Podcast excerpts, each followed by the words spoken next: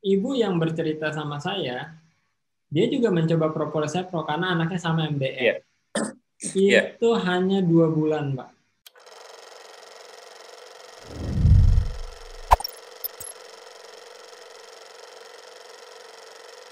Assalamualaikum warahmatullahi wabarakatuh. Halo sahabat Nabawi, apa kabar semuanya? Semoga sahabat Nabawi selalu dalam keadaan sehat walafiat. Masih bersama saya Bambang di channel Nabawi Herbal Indonesia. Dan ini adalah episode pertama kita di program terbaru Nabawi Herbal, namanya Ngobrol Herbal Bareng Pakar. Nah, ini episode yang spesial buat saya ya karena saya bisa ngobrol yeah. bareng Dokter Mahani gitu kan. Uh, Pak Mahani ini merupakan saintis idola saya sebenarnya. gitu ya. Jadi saya jelaskan sedikit uh, tentang Pak Mahani. Nanti mungkin beliau yang akan meneruskan ya. Jadi uh, Pak Mahani ini seorang pakar uh, perlebahan ya Pak ya Iya, lebah, lebah tanpa sengat ya? khususnya. Iya. Ya. Terus beliau juga seorang nutrisionis dan masih uh, sebagai dosen tetap ya Pak ya di Universitas Pajajaran. Iya, betul. Dan mengajar di program studi pangan S1 ya Pak ya? Iya. Ya, alhamdulillah. Nah, mungkin uh, sahabat Nabawi Herbal juga ada beberapa yang belum mengenal Pak Mahani, jadi Uh, saya berharap Pak Mahani mau memperkenalkan diri sama yeah. sahabat Nabi Herbal, Pak. Silakan, Pak. Baik, Assalamualaikum warahmatullahi wabarakatuh, sahabat Herbal uh, Nabawi Herbal Indonesia. Uh, perkenalkan nama saya Mahani. Uh, saat ini saya pekerjaan tetap sebagai dosen tetap di Departemen Teknologi Industri Pangan, Universitas Pajajaran. Eh, kebetulan spesialisasi saya di ilmu gizi, kemudian biokimia gizi dan sebagainya yang terkait antara pangan, gizi dan kesehatan. Dan saya banyak melakukan penelitian tentang herbal ya, khususnya itu propolis dan madu. Jadi mudah-mudahan pada kesempatan hari ini kita bisa bincang-bincang lebih banyak tentang propolis dan manfaatnya buat kesehatan. Dan selain saya aktif di Unpad, kebetulan saya juga memang eh, ada beberapa aktivitas di luar. Kebetulan saya memang tenaga ahli di beberapa apa namanya badan pemerintah Antara lain saya di eh, Badan POM sebagai tenaga ahli di Direktorat Standarisasi Pangan Olahan. Saya juga tenaga ahli di Dinas Ke Kehutanan Provinsi Jawa Barat serta di Pusat Standarisasi Lingkungan dan Kehutanan di Kementerian Lingkungan Hidup dan Kehutanan.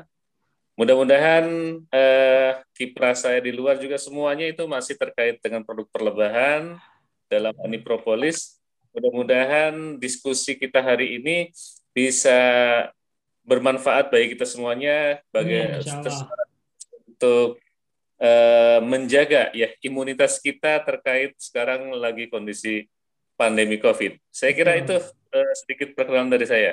Baik Pak Mani, terima kasih banyak sekali Pak Mani ya. Berarti Pak ya. Mani ini super sibuk ya Pak ya.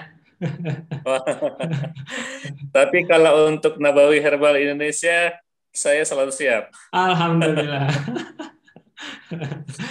Pak, tema kita yeah. hari ini kan peran propolis trigona bagi kesembuhan pasien tuberkulosis ya. Nah ini juga iya. mengingat yeah. uh, Indonesia merupakan uh, negara terbesar kedua, Pak ya, penyintas uh, tuberkulosis terbanyak di di dunia, Pak ya terbanyak di dunia. Cuman report terakhir saya kurang apa belum update lagi apakah posisi nomor dua atau posisi nomor empat sekarang. Oh, gitu. Ya, dikira kira tapi di Indonesia itu selalu masuk lima besar sebagai negara dengan kasus TB tertinggi di dunia. Oh, itu. Baik, baik Pak. Oke Pak, uh, mungkin ya. Pak Mani kan tadi menjelaskan bahwa Pak Mani banyak meneliti tentang lebah trigona, Pak ya. Nah, lebah Betul. trigona ini kan eh, nggak nggak semua orang tahu, Pak ya. Seperti yeah. apa sih lebahnya? Eh, mungkin yeah. Bapak bisa jelaskan, Pak. Iya, yeah. Jadi sebetulnya lebah trigona itu merupakan sebutan, ya, sebutan di Indonesia yang merujuk pada lebah tanpa sengat. Jadi kalau secara ilmiah sendiri sebetulnya lebah trigona itu agak membingungkan. Tapi itu memang di Indonesia lebah trigona itu sudah sedemikian familiar. Kalau kita sebut dengan lebah tanpa sengat terlalu panjang, kalau kita sebut dengan sebutan lain misalnya kelulut, kelanceng dan sebagainya itu yeah. hanya mewakili daerah, tidak mewakili kepentingan bahasa secara nasional. Betul. Jadi memang cenderung trigona yang dipakai. Uh, kalau kita merujuk pada kaidah ilmiah, lebah trigona atau lebah tanpa sengat ini terkategori dalam famili Meliponidae. Jadi Meliponini. Jadi itu adalah lebah yang memang umumnya ukurannya kecil, ukurannya sangat mini. Mereka tidak memiliki sengat ya karena sebetulnya sengat ini merupakan senjata bagi lebah. Nah, uniknya lebah trigona ini tidak memiliki sengat. Nah, yang jadi pertanyaan, kalau tidak memiliki senjata berupa sengat, lalu apa senjata yang digunakan mereka ya, untuk bisa survive? Nah, ternyata Allah Subhanahu wa taala memberikan anugerah itu kepada lebah trigona ini. Ya, tanpa sengat tetapi kemudian ada anugerah yang diberikan berupa propolis. Jadi untuk menjaga kelangsungan koloninya, lebah trigona ini dikaruniai senjata yang sangat luar biasa, yaitu propolis. Dibandingkan lebah apis dalam konteks katakanlah Indonesia, propolis lebah trigona itu aromanya jauh lebih kuat, kemudian eh, komponen aktifnya juga cenderung kandungannya lebih tinggi, ya rasanya juga lebih nendang, dan tentu khasiatnya juga lebih terasa. Saya kira itu uh, sedikit tentang apa itu lebah trigona atau lebah tanpa sengat. Baik. Itu. Jadi uh, memang lebahnya itu kecil sekali, Pak ya, lebah trigona ya. Betul. Ukurannya mini, mini sekali. Mini sekali ya. Iya. Oke, itu sebetulnya di di perumahan saya tuh ada tuh Pak lebah trigona tuh Pak. Nah, itu dia. Itu. Uniknya lebah trigona itu mereka bisa uh, hidup ya bersama dengan kesibukan manusia ya. Jadi mereka eh, cenderung merasa tidak merasa terganggu dengan eh, hal-hal uh, yang diakibatkan oleh aktivitas manusia, misalnya kebisingan, asap, dan sebagainya termasuk misalnya mohon maaf limbah dari rumah tangga kita dan sebagainya. Kalau lebah bersengat itu sudah kabur. Tetapi dengan kemampuan lebah trigona tersebut, mereka ternyata mampu beradaptasi dengan lingkungan manusia bahkan di perkotaan sekalipun ya. E, suara bising kendaraan bermotor, banyak sekali e, apa namanya? E, katakanlah eh, asap mungkin ya atau bahkan bau parfum atau apa segala macam ternyata lebah trigona itu eh, mampu bertahan bukan Menarik. sekedar bertahan malah tetap bisa produktif itulah kelebihan dari eh, lebah trigona jadi memang kalau misalnya di rumah ada ya itulah kelebihan dari lebah trigona lebah bersengat tidak mampu gitu Nah, sebetulnya saya ada rencana sebenarnya Pak, mau mau yeah. ternak di halaman rumah gitu Pak. Iya. Yeah. Ingat di rumah juga kan banyak tanaman bunga dan getah-getah yeah. pohon Pak ya. Gitu. Nah, eh, menarik Pak kalau kita ngebahas tentang eh, propolis ya sesuai temanya ya Pak. Jadi Yeah. Iya. Uh, termasuk saya nih Pak, saya pengen tahu propolis itu sebenarnya apa sih Pak gitu. Karena saya juga belum nah, pernah yeah. melihat uh, wujudnya Pak ya propolis itu. Iya. Yeah. Jadi sebetulnya propolis itu satu bahan yang berupa padatan plastis ya, berwarna dan beraroma khas ya. Jadi kalau boleh saya sebutkan secara mudah, agak mirip dengan aspal. Cuman kalau aspal kan nggak ada aromanya, kalau ini ada aromanya, aromanya sangat kuat. Nah, eh, propolis itu itu berasal dari getah dan resin berbagai macam tumbuhan yang ada di sekitar lebah, eh, sarang lebah dikumpulkan oleh lebah trigona tadi dicampur dengan liurnya. Nah, dan kemudian itulah menjadi propolis.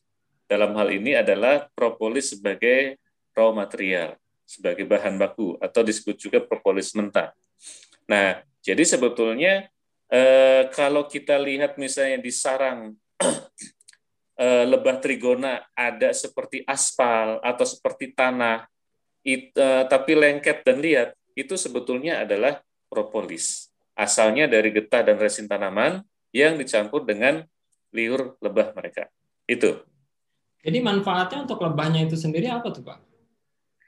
Manfaat utama propolis untuk lebah itu sendiri sebetulnya sebagai bahan pertahanan mereka, perlindungan mereka dari kondisi lingkungan yang tidak menguntungkan. Kondisi lingkungan yang tidak menguntungkan ini adalah lingkungan uh, hidup ya maupun lingkungan tidak hidup. lingkungan hidup misalnya keberadaan predator, kompetitor, itu kan lingkungan hidup ya. Semut, cicak, cicak itu predator. Semut kalau semutnya kecil kompetitor, tapi kalau semut yang besar bisa jadi itu predator. Nah, itu mereka melindungi diri mereka dengan propolis itu. Kemudian kondisi lingkungan yang tidak hidup atau abiotik ya. Misalnya eh, perubahan suhu, terlalu dingin, terlalu panas ya atau misalnya kebisingan atau terpaan angin uh, itu mereka berlindung dari lingkungan tadi dengan uh, apa namanya propolis. Jadi kalau misalnya terpaan angin terlalu kuat, maka mereka akan berusaha mengecilkan corongnya itu, memperkecil ukuran corongnya sehingga terpaan terpaan angin itu tidak terlalu kuat mengena apa mempengaruhi lingkungan internal sarang mereka. Jadi mereka tetap bisa hidup nyaman, tetap bisa survive. Jadi fungsi utama propolis itu adalah sebagai eh, bahan perlindungan. Bahan perlindungan. Nah, khusus mengenai perlindungan terhadap lingkungan biotik, lingkungan hidup, terutama dari eh, ancaman predator, itu ternyata propolis itu punya kemampuan sebagai antibiotik. Jadi kalau semut deket-deket itu eh, takut karena ada aroma-aroma tertentu yang memang bisa membahayakan semut, bisa membahayakan kutu, tungau, bisa membahayakan cicak dan sebagainya. Ya, Nah, dan kalau kita amati betul di sarang lebah trigona, itu kadang-kadang ada banyak semut mati terjebak mati karena memang senyawa aktif dari si propolisnya itu sendiri. Nah, jadi memang secara alamiah propolis lebah trigona memang memiliki ya eh, aktivitas biologis yang sangat kuat. Dia memang sudah anugerah dari sananya gitu. Masya Allah. Gitu. Masya Allah, Pak. Ya. Itu anugerah ya. dari Allah ya Pak ya, melalui lebah Betul. yang kecil itu ya. Iya, gitu. Nah Pak, eh, propolis itu kan pasti ya. banyak zat ya Pak ya, tergantung di dalamnya itu. Itu yeah. bisa Pak dijelaskan zat apa aja sih yang menjadi unggulan si propolis itu sehingga uh, yeah. saat ini dipergunakan sebagai obat gitu. Ya. Yeah. Jadi sebetulnya saya bicara yang agak global dulu. propolis tiap negara itu punya susunan senyawa aktif yang berbeda dan khas. Tidak bisa disamakan. Begitu pula dengan propolis tropis dari Indonesia. Nah, kalau kita lihat lebih dalam lagi, propolis dari Indonesia tiap provinsi pun beda-beda komposisinya dan punya ciri khas masing-masing. Nah, eh, namun saya punya data mengenai komponen aktif propolis Indonesia yang kandungannya paling tinggi serta sebarannya paling luas itu ada senyawa yang disebut dengan alfa D glukopiranosida. Ya. Senyawa ini disebut sebagai senyawa novel antibiotik karena itu senyawa tersebut eh, apa namanya eh, umurnya baru ditemukan oleh sejumlah ahli dan ternyata dengan berbagai studi ya komponen aktif tersebut memiliki aktivitas antibiotik yang sangat kuat. Makanya kemudian disebut sebagai novel antibiotik. Nah, kemudian senyawa itu juga ternyata berfung apa memiliki aktivitas anti kanker dan antioksidan yang sangat kuat. Nah, itu merupakan salah satu komponen aktif yang memang menjadi unggulan propolis Indonesia. Nah, sebetulnya propolis Indonesia kalau kita ke, apa perhatikan, saya punya data, setiap sampel propolis dari berbagai daerah itu komponen aktifnya sangat beragam. Lebih dari 100 komponen aktif berbeda terkandung di dalamnya. Nah, memang ada perbedaan pola antara propolis tropis termasuk Indonesia dengan propolis impor yang berasal dari negara temperate. Negara temperate itu negara yang lokasi letak geografisnya agak jauh dari khatulistiwa. Katakanlah New Zealand, Inggris dan sebagainya kan agak jauh dari khatulistiwa. Nah, polanya makin mendekati garis khatulistiwa, maka keragaman komponen aktifnya makin tinggi, makin beragam. Makin menjauhi khatulistiwa, maka keragamannya makin rendah. Jadi komponen aktifnya makin sedikit ragamnya tapi kadarnya makin tinggi. Ya ujung-ujungnya hampir sama. Nah, dengan pola yang seperti ini, maka propolis tropis itu cenderung punya khasiat yang luas. Macam-macam bisa. Tapi kalau propolis yang berasal dari daerah temperate, jauh dari khatulistiwa, itu cenderung uh, khasiatnya sedikit, tetapi memang lebih terasa untuk penyakit-penyakit tertentu. Jadi penyakit tertentu sangat kuat, sangat terasa untuk penyakit lain itu rasanya seperti tidak mempan. Tapi kalau propolis tropis dipakai buat apa aja ada rasanya gitu. Masya Allah. Bedanya gitu. Nah, keragaman tersebut, sifat tersebut itu tentu berdampak pada eh, apa namanya eh, cara kita untuk mengatasi gangguan penyakit. Bagaimana dengan masyarakat Indonesia daerah tropis ya eh, cara mengatasi penyakitnya dan cara memilih propolisnya ya kan? Ya. Maka saya bisa katakan bahwa masyarakat di sekitar kata atau di masyarakat yang tinggal di daerah Khatulistiwa itu cenderung ya tinggal di daerah dengan kondisi yang banyak sekali agen-agen penyakitnya. Di daerah tropis itu bukan hanya eh, katakanlah jumlah tanamannya, jumlah faunanya ya yang beragam. Bakteri, jamur dan sebagainya juga bibit penyakit beragam juga kalau hmm. daerah tropis itu. Nah, karena sangat beragam bibit penyakitnya, maka kita membutuhkan propolis yang beragam komponen aktifnya jadi sebetulnya untuk orang Indonesia maka propolis asal Indonesia lebih cocok. Iya betul betul. Tapi kalau orang yang da masyarakat yang tinggal di daerah temperate, maka sebetulnya propolis tempat yang lebih cocok untuk dikonsumsinya. Okay, okay. Karena itu ada hubungan ekologis, ya, sangat-sangat uh, istimewa hubungan ini, okay, gitu. Okay. Nah, kenapa sih misalnya eh, propolis Indonesia tidak punya quercetin. Ya, hmm. ya karena memang eh, secara alamiah tanaman-tanaman di Indonesia rendah quercetin.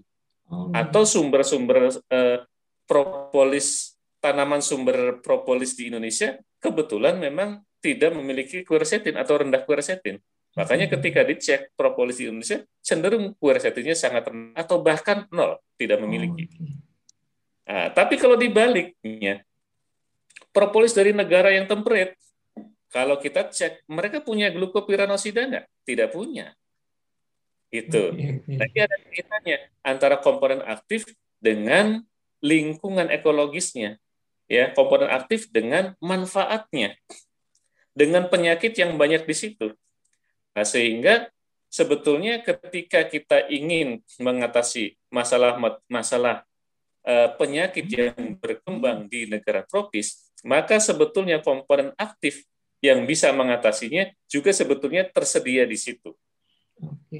Dalam konteks propolis, maka sebetulnya propolis asli Indonesia akan lebih cocok, ya, akan eh, apa namanya lebih bermanfaat kalau eh, apa namanya eh, digunakan untuk eh, mengatasi penyakit masyarakat kita. Saya kira seperti itu. Baik baik pak. Uh, ya. Yeah menarik masalah quercetin itu. Itu kan banyak sekali yang bertanya ya ke Nago Herbal yeah. terutama ya. Itu quercetin yeah. itu manfaatnya untuk apa sih Pak? Quercetin itu sebetulnya ini senyawa aktif yang memiliki khasiat ganda. Dia bisa bersifat sebagai antioksidan, juga bersifat sebagai antibiotik. Itu. Nah, Jadi, hampir mirip uh, juga. Bukan berarti hampir, Propolis yeah. yang nggak ada quercetin itu nggak punya antioksidan juga kan, Pak? Enggak. Jadi komponen alam itu cenderung uh, memiliki khasiat lebih dari satu. Jadi sebetulnya uh, komponen aktif bukan hanya komponen alam, apa namanya uh, komponen sintetik pun ya, uh, katakanlah bahan kimia obat itu kadang-kadang lebih dari satu bukan kadang-kadang memang memang sebetulnya khasiatnya bukan hanya satu. Sebagai contoh misalnya komponen aktif aspirin. Aspirin kan yang paling terkenal sebagai sakit kepala. Tapi kan sebetulnya aspirin juga bisa digunakan untuk kemungkinan untuk mengecerkan aspirin juga bagus.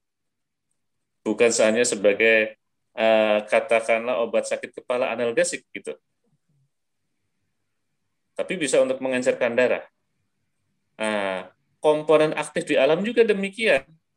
Quercetin tadi, kemudian alfa alfa deglukopiranosida, komponen limonen, komponen yang lainnya semuanya umumnya itu khasiatnya tidak hanya satu. Meskipun memang kalau kita pelajari di berdasarkan informasi, kadang-kadang kan ada setiap senyawa itu biasanya punya korelasi yang paling kuatnya. Katakanlah vitamin C, kan vitamin C juga ada di dalam propolis, asam askorbat. Asam askorbat biasanya langsung asosiasinya, oh itu antisariawan. Padahal asam askorbat bukan hanya antisariawan. Ya, asam askorbat bisa membuat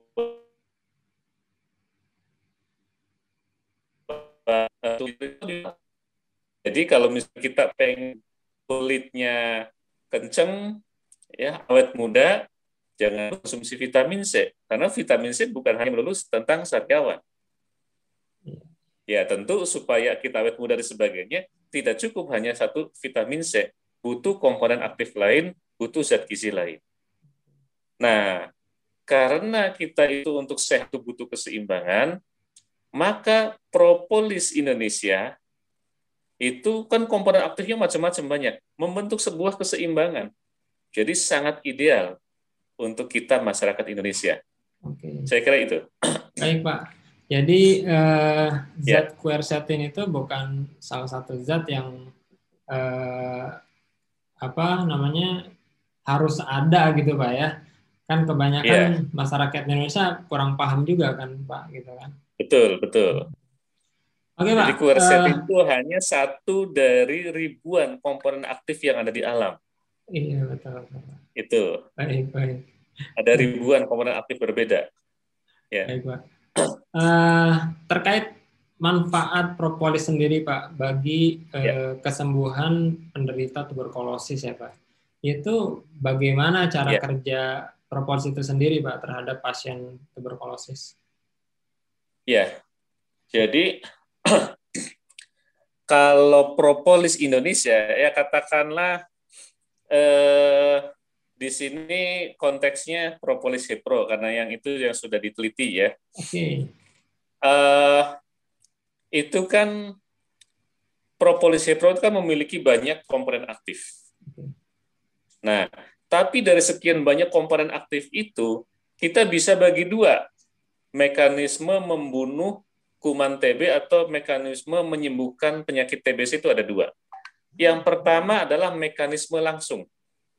Komponen aktif membunuh uh, kuman TB-nya, yaitu Mycobacterium tuberculosis. Misalnya, ada senyawa alfa D-glukopiranosida. Itu bisa menghidrolisis eh, apa selaput dari dinding dinding sel si eh, Mycobacterium. Kemudian senyawa yang sama juga berfungsi untuk mencegah ya, menghambat kuman TB memperbaiki diri. Jadi mereka ketika diserang oleh propolis, mereka juga melawan. Salah satunya memperbaiki diri ya dinding sel yang rusak mencoba ditambah lagi. Nah hmm. itu senyawa glukopiranosida menghambat upaya uh, kuman TB memperbaiki diri. Oh, Kemudian juga ada senyawa azulen metanol dan sebagainya. Itu fungsinya ada yang untuk merusak DNA si kuman TB, ada yang berfungsi untuk merusak dan mengeluarkan organel sel dan sebagainya. Jadi si kuman itu dirusak dari berbagai sisi. Nah, komponen aktif yang bertugas macam-macam. Ada limonen, ada glukopiranosida, ada azulen metanol, wah macam-macam. Ada ratusan senyawa berbeda. Saya tidak bisa sebutkan satu-satu di sini. Nah, tapi yang jelas mekanisme yang pertama adalah merusak secara langsung eh, apa namanya eh, kuman TB-nya. Yang kedua, propolis hepro ini bekerja secara tidak langsung melalui sistem imun di dalam tubuh kita. Jadi konsumsi propolis ini akan mengaktifkan sistem imun kita untuk membentuk antibodi, akan memproduksi eh, sel T dan sebagainya. Nah, nanti sistem imunnya sudah terbentuk ini, antibodi yang terbentuk ini, maka kemudian menyerang kuman TB tadi. Nah, ini yang mekanisme tidak langsung. Nah, kemudian propolis hepro juga punya satu mekanisme lagi yang tidak langsung, yaitu eh, propolis ini akan melindungi liver, menyehatkan liver, ya, eh, karena ada beberapa senyawa aktif yang berfungsi eh, melindungi liver dari efek toksik obat. Kita tahu bahwa penderita TB itu kan berdasarkan eh, protokol dari WHO dan itu juga ditaati oleh pemerintah kita. Ada orang kena TB pasti akan di berikan obat paket obat TB, obat anti tuberkulosis, ya.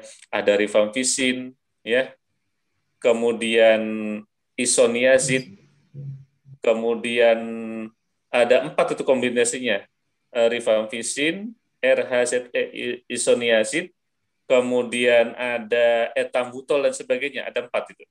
Nah, itu kan keempat-empatnya sifatnya toksik buat liver kita. Nah, propolis hepro tadi itu punya kemampuan melindungi liver dari efek toksik tadi. Tetapi tidak menghambat kerja obat TB. Jadi obat TB itu tetap bisa diproses di liver tanpa membuat liver keracunan. Nah, itulah hebatnya dari propolis ini.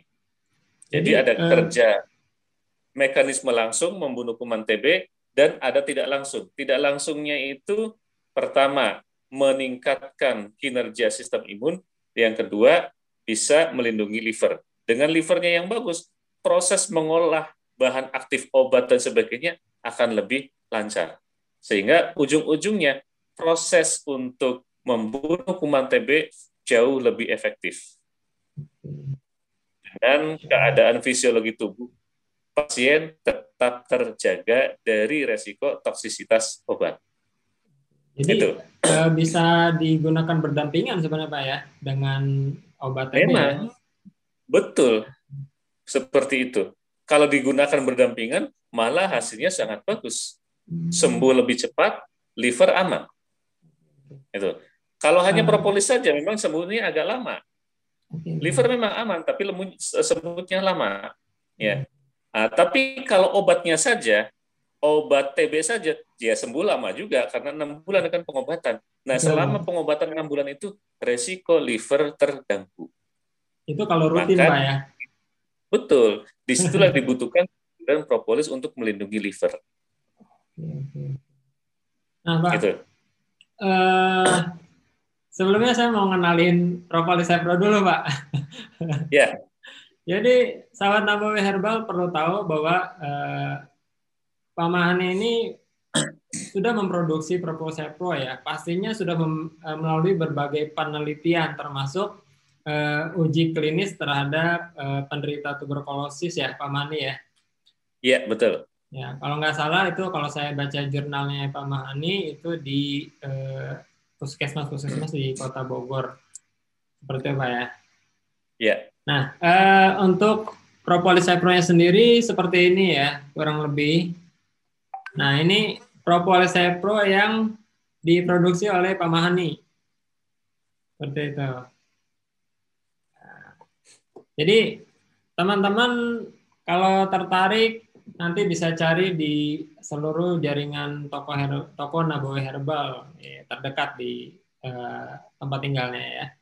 Nah, Pak, yeah. kita kembali lagi nih masalah uji klinis Propolis Pro. Iya. Yeah. Nah, seperti apa, Pak? Silakan, Pak. Ya, jadi uji klinisnya itu memang kita uh, melibatkan seluruh pasien TB di seluruh puskesmas di Kota Bogor, ya eh, itu sudah kita lakukan selama dua tahun, tahun 2015 sampai 2017. Eh, kita mendapatkan relawan, eh, waktu itu dapat sekitar 65-an orang yang berkenan ya memenuhi kriteria kita ya karena untuk penelitian klinis kan syaratnya luar biasa ketat macam-macam. Iya. Nah, dari saringan yang sedemikian ketat tersebut didapatkan 65 orang yang kemudian yang mampu menyelesaikan sampai enam bulan itu hanya 50 orang. Yeah. Jadi data penelitiannya berdasarkan dari 50 relawan ini. Uh, dari hasil penelitian itu bisa diambil kesimpulan yang pertama bahwa kombinasi obat anti tuberkulosis dengan propolis ini itu mampu mempercepat penyembuhan. Jadi kalau tanpa propolis itu bisa jadi enam bulan ketika dicek di akhir masih positif. Iya, iya. Sama seperti COVID juga gitu. pengen ketika swab pengen negatif gitu. Ya ini juga TB sama. Nah kalau TB malah lebih bandel, pengobatan enam bulan. Kalau pengobatan COVID kan tiga hari ya mengkasih antibiotik gitu. Iya. Yang lamanya kan isolasinya itu. Iya, nah kalau TB pengobatannya aja enam bulan, gitu. Nah, kalau misalnya obat anti TB dikombinasikan dengan propolis ini, itu enggak apa untuk bisa negatif tidak perlu waktu enam bulan, tapi cukup hanya dengan waktu lima minggu. Masya Allah. Satu, satu bulan satu minggu. Aduh. Tidak perlu enam bulan. Itu kalau obat anti TB saja, ya? betul hemat waktu. Jadi kalau misalnya nih yang sakitnya itu eh, kepala rumah tangga, itu kan lumayan bisa menghemat waktu empat bulan tiga minggu bisa bekerja kan. Kan kalau misalnya enam bulan nggak kerja atau sakit-sakitan terus bisa di PHK, ya kan? Tapi iya, kalau hanya lima minggu, nah lima minggu kan negatifnya. Parahnya kan paling cuma beberapa minggu, ya kan? Iya, Nah, jadi sangat penting itu. Atau misalnya bagi pelajar itu kan ketika misalnya positif TB itu kan kasihan proses belajar mengajar terganggu, dibully hmm. atau dikucilkan oleh teman-temannya dan sebagainya. Nah, jadi kehadiran propolis ini itu luar biasa membantu produktivitas jadi eh, sangat-sangat terbantu ya eh, dan otomatis juga bahwa kita memang membutuhkan kesehatan. Jadi tidak perlu menunggu enam bulan, hanya cukup lima minggu langsung negatif ketika obat anti TB dikombinasikan dengan propolis. Masya Allah. Nah, itu satu. Jadi eh, konversinya dari positif ke negatif sangat-sangat singkat. Itu yang pertama. Kesimpulan yang kedua dari eh, penelitian klinis tersebut bahwa eh, kalau pasien TB dikasih hanya mendapatkan obat TB saja, itu banyak sekali indikator hemat apa uh, hematologi yang menunjukkan livernya terganggu. Tetapi ketika obat TB dikombinasikan dengan propolis, maka indik semua indikator menunjukkan propol eh, apa namanya livernya atau hatinya sehat. Di sinilah eh, apa namanya bukti-bukti menunjukkan bahwa propolis itu bersifat sebagai hepatoprotektor, pelindung liver dari efek toksik obat. Dalam hal ini efek toksik obat TB. Itu. Jadi dua hal dua poin penting itu dari hasil uh, riset klinis kita bahwa kehadiran propolis itu satu uh, bisa mempercepat penyembuhan, yang kedua bisa melindungi liver. Sebetulnya satu lagi, kehadiran propolis itu bisa mencegah pasien TB turun status gizinya. Jadi kalau hanya obat TB saja, itu turun uh, status gizinya menjadi status gizi kurang. Tapi kalau obat TB dikombinasikan dengan propolis, maka status gizinya langsung naik gitu. Nah, ketika seseorang status gizinya normal, naik, maka proses penyembuhan akan sangat terbantu. Makanya kehadiran propolis itu sangat mempersingkat proses penyembuhan. Hanya butuh lima minggu yang biasanya butuh waktu enam bulan atau lebih. Gitu. Lebih singkat Pak ya berarti ya? Iya, luar biasa memang. Pak, eh, Propolis Herbal kan udah udah mulai dijual nih Pak di Nabu Herbal. Itu iya. sejak enam bulan yang lalu Pak ya, kurang lebih di iya. pertengahan 2020. Nah, semenjak Propolis Herbal dijual, itu banyak sekali testimoni Pak yang masuk iya. ke kami dan di situ juga ada pasien dengan, saya cerita sedikit nggak apa-apa ya? Ya. Ada pasien dengan TB MDR, Pak, dari Sulawesi. Oh, MDR, ya, ya. MDR. Multi drug resistant, ya. Betul. Jadi, ya. eh, yang kena ini anaknya. Yang ngobongin ya. saya itu ibunya. Dan beliau eh, sharing sama kita, itu anaknya udah nggak sanggup lagi untuk minum obat. Gitu. Kalau MDR berarti sudah kena TB-nya berulang ya? Iya Pak, berulang. Jadi ya. yang pertama itu nggak tuntas Pak. Iya. Gitu. Nah yang kedua itu nggak kuat juga untuk untuk ya. konsumsi obatnya. Akhirnya beliau ya. tanya sama saya, bisa nggak propolis ini eh, saya minum untuk anak saya, tapi saya berhentiin obatnya, gitu. Ya. Nah akhirnya saya eh, sampaikan bahwa kalau bisa obatnya jangan diberhentiin bu kita nggak menganjurkan untuk menghentikan obat yeah. saya bilang gitu kalau bisa didampingkan saja nah di luar pengetahuan saya pak yeah. ibu ini ternyata menghentikan obatnya pak gitu.